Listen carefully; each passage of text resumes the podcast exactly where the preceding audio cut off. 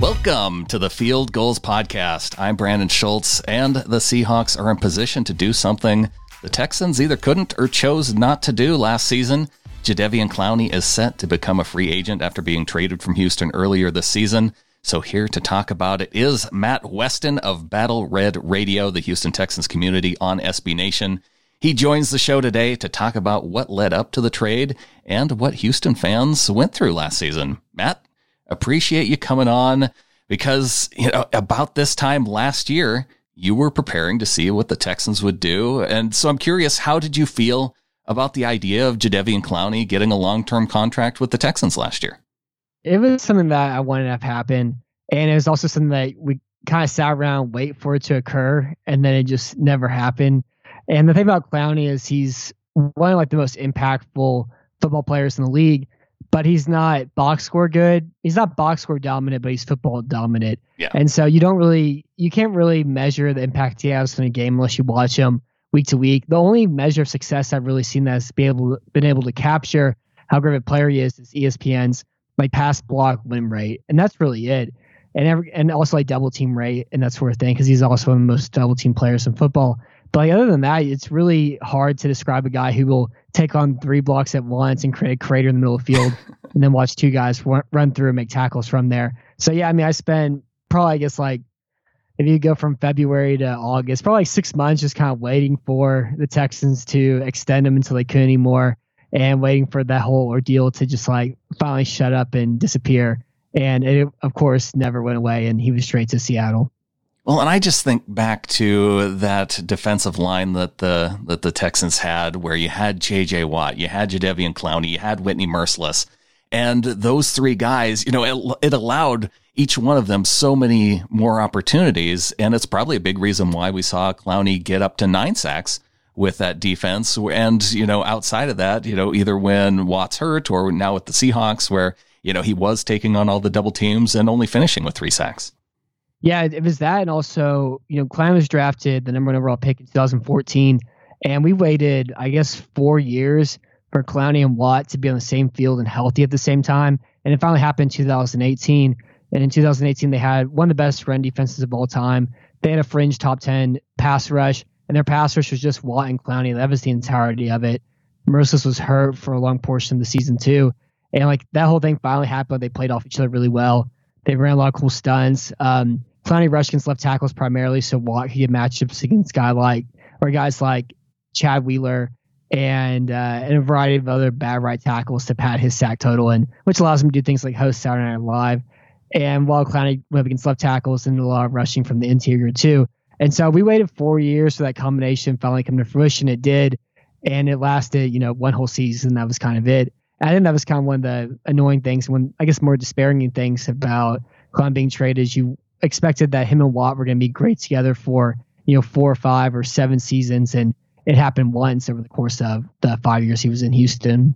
One of the things I'm really struggling with, and it sounded like you were prepared for the Texans to go ahead and make that deal because you know players like Clowney's caliber, they just don't seem to hit free agency. You, we saw with Khalil Mack, he gets traded for two first round picks uh, from the uh, Oakland Raiders. Uh, to the Chicago Bears. And now Clowney is set to hit free agency after being traded. Not not quite the, the trade package that a guy like Khalil Mack got, but you know it's it just it strikes me that there aren't guys that make free agency of his caliber. So are you?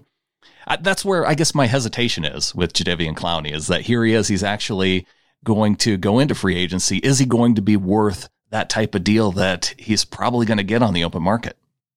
Yeah, and that's that's a really great point too, because like you did mention, most players don't even hit free agency at all whatsoever, uh, unless there's salary cap circumstances that don't allow it for that to happen. But with Clown, I think it's kind of a rare exception because he, the Texans didn't want to extend him; they want to pay him on the tag. And how much of that has to do with the Texans weren't able to adequately measure his value? They didn't want to pay for another defensive lineman after paying Watt as much as they do. Um, they were expecting to to you know, extend Deshaun Watson. We're worried about cap situation where they have you know five guys that take up most of their cap space. I don't know, but with Clowney, they gave him the the franchise tag. He was willing to play underneath the franchise tag, and he's going to hit free agency next year because the Texans traded him after the extension deadline.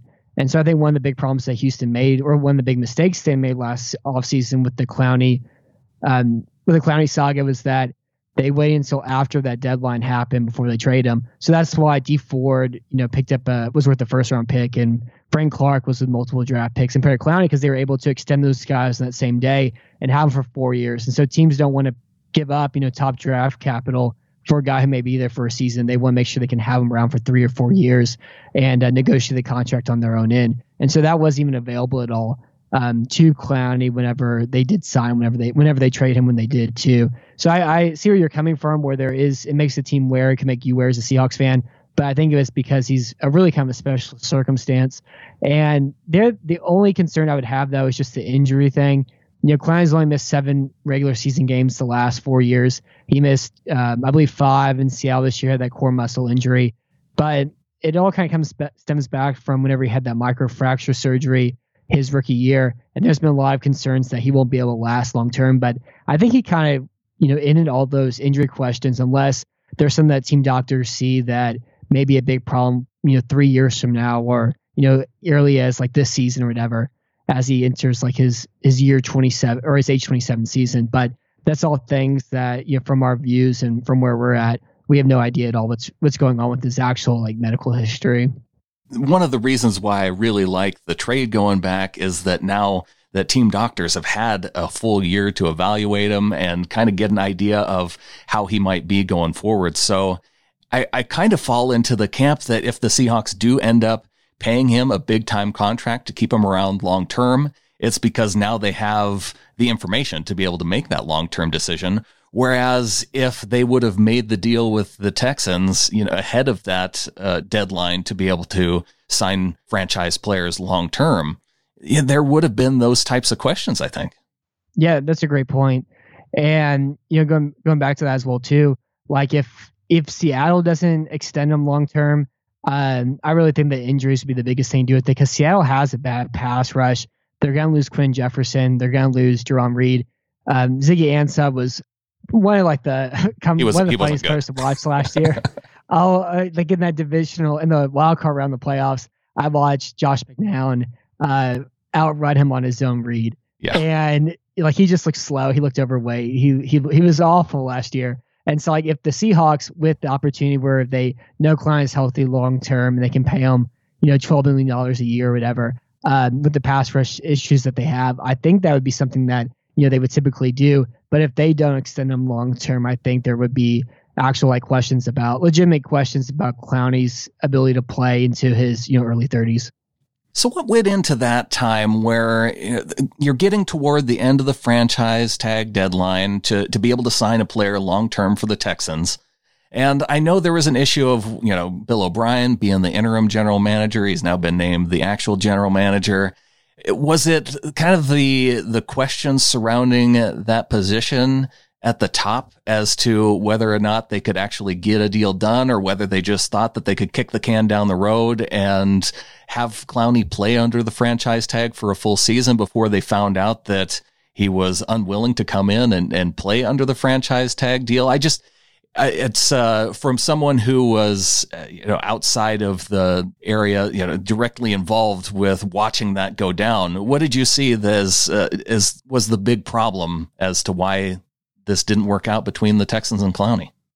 Yeah it was a really dumb timeline and working with the limited information that we have and a lot of things the Texans say you know isn't true. Like for example after the Texans um, you know lost to the Chiefs in the wild card round he said, yeah, Romeo Crennel is going to be the defensive coordinator. Crennel steps down as defensive coordinator, you know, a few days afterwards. Or Bill O'Brien says, like, you know, I'm not the general manager, but he's been the general manager for, you know, seven months. It's now officially general manager. So working off that, uh, working off those circumstances, I think the timeline that happened was that Brian Gaine was the general manager of the team.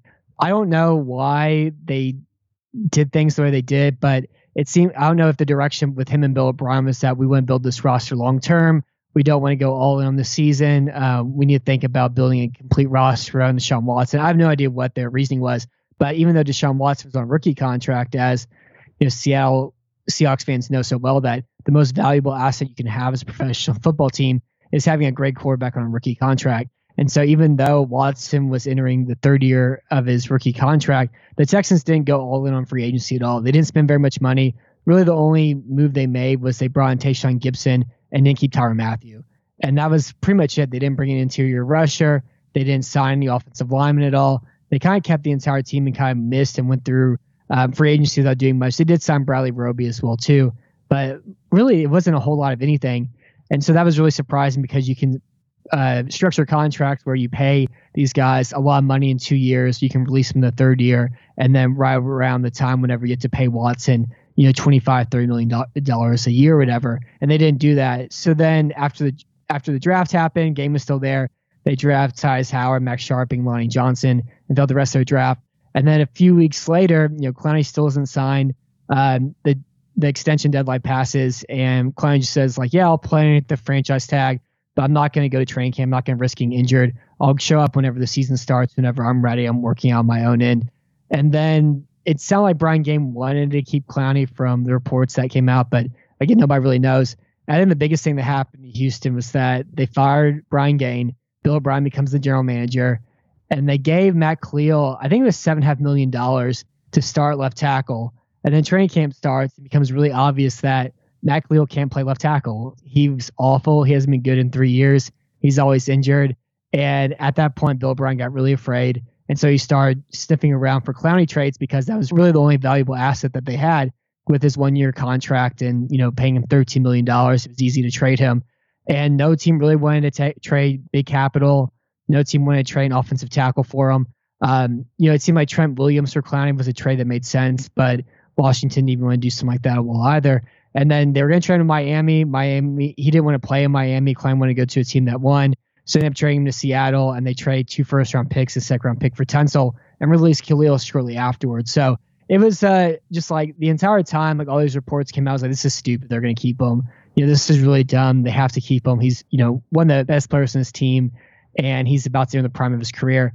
And throughout the entire time, like nothing substantial happened.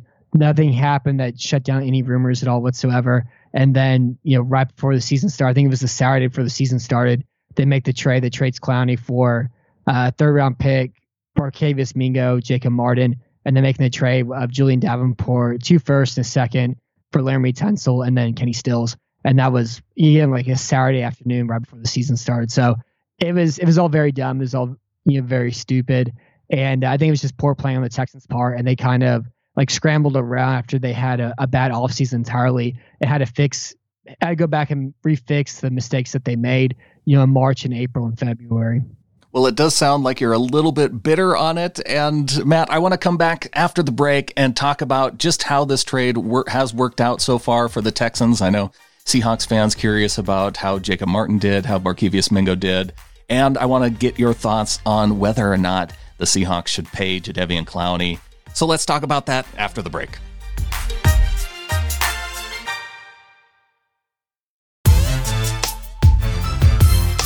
Matt Weston of Battle Red Radio, the Houston Texans community on SB Nation, joining the Field Gulls podcast. We're talking about Jadeveon Clowney and whether or not the Seahawks are going to want to pay him. I know just as a Seahawks fan, I wanted to pay Jadeveon Clowney just because he was so dominant. You you mentioned he's not the he doesn't put up the prettiest box score, you know, only finishing with just above 3 sacks on the season. But gosh, Matt, I go back to that first game in Santa Clara against the San Francisco 49ers and the guy was the best defensive player on the field for both sides of the ball. Yeah, I remember that game too. I had to actually go back and watch the video for like the behind view because it was you know it was incredible how great was that game. Like he won that game kind of single handedly for uh, Seattle in a way. Have to of course count for Russell Wilson and the magical things he does, but he was the best player in the field that game, and he does that sometimes. Like he did that for Houston whenever they beat whenever they almost beat the Eagles um, in 2017, where you know he sacked Nick Foles two and a half times. I think he had a touchdown recovery in the end zone they took back for a touchdown. And he hmm. has those games out of nowhere where he completely dominates and decimates an offense on his own. And like again, like I mentioned earlier, you know, he had three sacks, 13 quarterback hits, and 42 pressures last year in 11 games. And in 2017 in Houston, or 2018 in Houston, he had nine sacks, 21 quarterback hits, 34 and a half pressures. Like these are fine pass rushing numbers, but they really don't account for um, just the general disruption that he puts up um, for a team as well too. And so yeah, like that was one of the rare instances where he had a game where like you can measure with the box score, but it was also one of those instances where like he would take on three blockers at once and knock a puller into the running back too. And so he did a little bit of everything in that game. And then also like immediately after that for the Seahawks, watching him, he had that second game against San Francisco where he was bad. And he had games immediately after that where he was bad, where I think that core muscle injury was a, a big problem for him too. So yeah. I don't know. It was it was weird how how it seemed like he turned a corner after that game, but then kind of fell back and away. And then he had good games in the postseason after that. But uh, yeah, it was it was a really great performance from him in that first game in San Francisco. Yeah, if not for sustaining that core muscle injury in the San Francisco game, gosh, I wonder how much different the end of his season looks. You know, if he just if he was getting so comfortable in the Seahawks offense and he was just about to turn it on, turn the corner, like you said, uh, to, toward the tail end of the season. But you know, now that the Seahawks are in that opportunity to resign him long term, I guess I would be surprised if they get a deal done before free agency starts. He's good. It seems like he's going to want to hit the open market and see what he can get, try and drive the price up. It only makes sense. But considering that the Seahawks gave up draft picks, gave up a couple players to get him, do you think it'd be a mistake if the Seahawks end up not resigning him? I, I think so, only because of how bad their pass rush was last year, and also just like their run defense too. Like that, the game against Green Bay, I think it's a really good example of that, where Green Bay just kind of looked at where Clowney was and just ran opposite of him and ran outside mm. the hmm. tackles and were able to create big runs throughout the game. And they just that's how they moved the ball against Seattle in that game, uh, in the in the ground game too, especially. And like, I mean, Klein is a guy that, like you mentioned, he rarely hits free agency. You have a really great opportunity to you know get better immediately for him. And then there's just so many guys leaving, and you know, Jarran Reed and Quinton Jefferson. Um, there really isn't that many valuable pass rushers on the team. The pass rush was bad last year for Seattle too. And there are like some interesting free agents, some guys that you would think Seattle will take a run out. Um, it's kind of fun watching Seattle over the years because it just seems like there are guys that are kind of like Seattle players. Also, uh, they can make a big run at Yannick Ngakoue if he does free if free agency is just um, you know pure like nine rushing defensive end as well too. But and maybe Arik Armstead as well would be a good fit for him. Uh, Jabaal Sheard I think would be a guy definitely that Seattle could pursue. But you know if you're looking at Armstead and Ngakoue, you're having to pay these guys probably as much as you have to pay Clowney, but you don't get the run stopping production from them and you also don't get a guy who can rush this on the interior and the exterior as well as he does. And Armstead's like a lesser version of Clowney, but are you going to save, you know, is it worth saving maybe a million half dollars for the difference between the two? And I really don't think so at all. I really do think that his effectiveness in the run game is really what's going to keep the Seahawks in this. Otherwise, like you said, they could go out and they could get guys who are the pure pass rushers, but you know, to have a guy that can do both is is really something special. And maybe if he doesn't put up the sack numbers, I, I don't think the Seahawks are going to be too caught up in terms of the sack numbers. They're going to look at that pass rush productivity, his ability to beat the guys in front of him. And the next thing I'm curious about, Matt, is how guys like Jacob Martin and Barkevious Mingo performed for the Texans this past year. Yeah, Mingo only played special teams, and we really we laughed a lot. It was a lot, a lot of fun times whenever Mingo would like make a special teams tackle, and uh, like there's big play Barkevious Mingo, and he really didn't do anything at all the entire season. I think he had a sack in the Buffalo game because that's how bad their pass rush got in Houston, where you know Mingo being used as a blitz as inside linebacker was what they were coming up with to try create pressure on Josh Allen. He did block a punt though against Kansas City that yeah. Brian Johnson Jr. scooped up and scored for. And you're like, well, I guess, you know, the clown trade is kind of worth it if this guy makes this play in this sort of game. And then, of course, the Chiefs scored 41 points unanswered.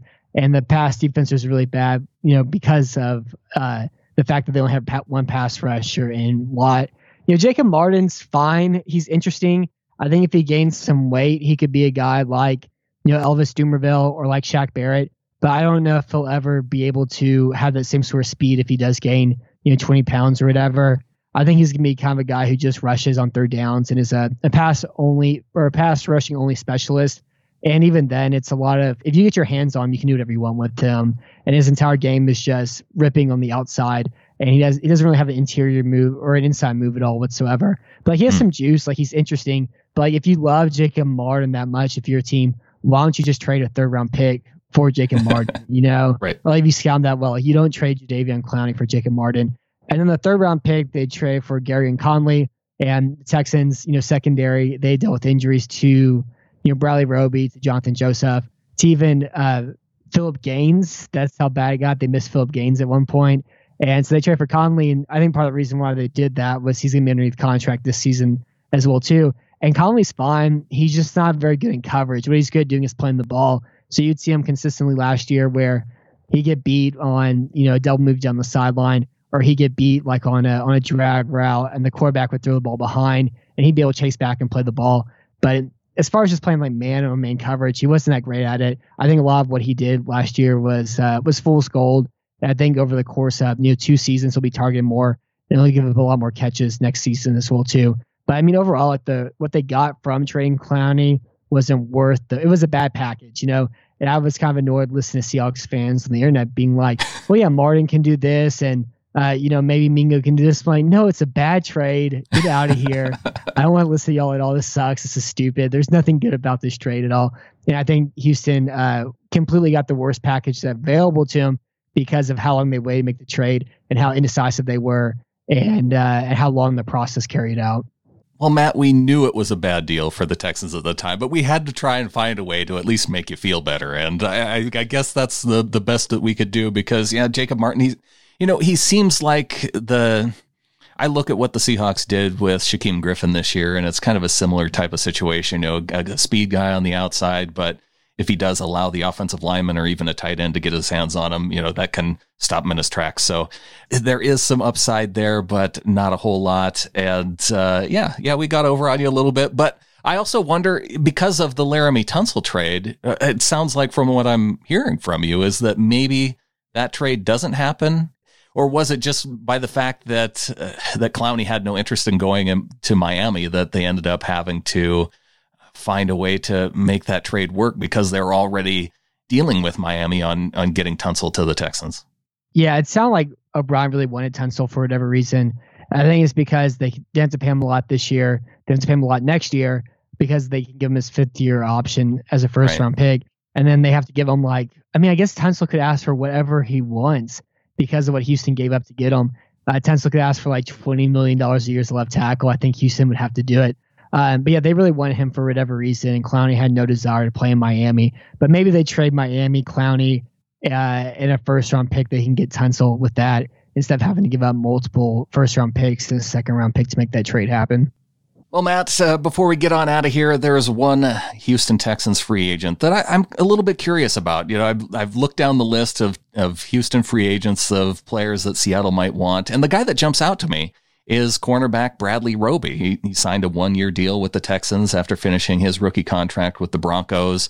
The Seahawks let their slot corner, Justin Coleman, go to the Detroit Lions last season, and the defense suffered for it. So, what do you think of how Roby performed this past season?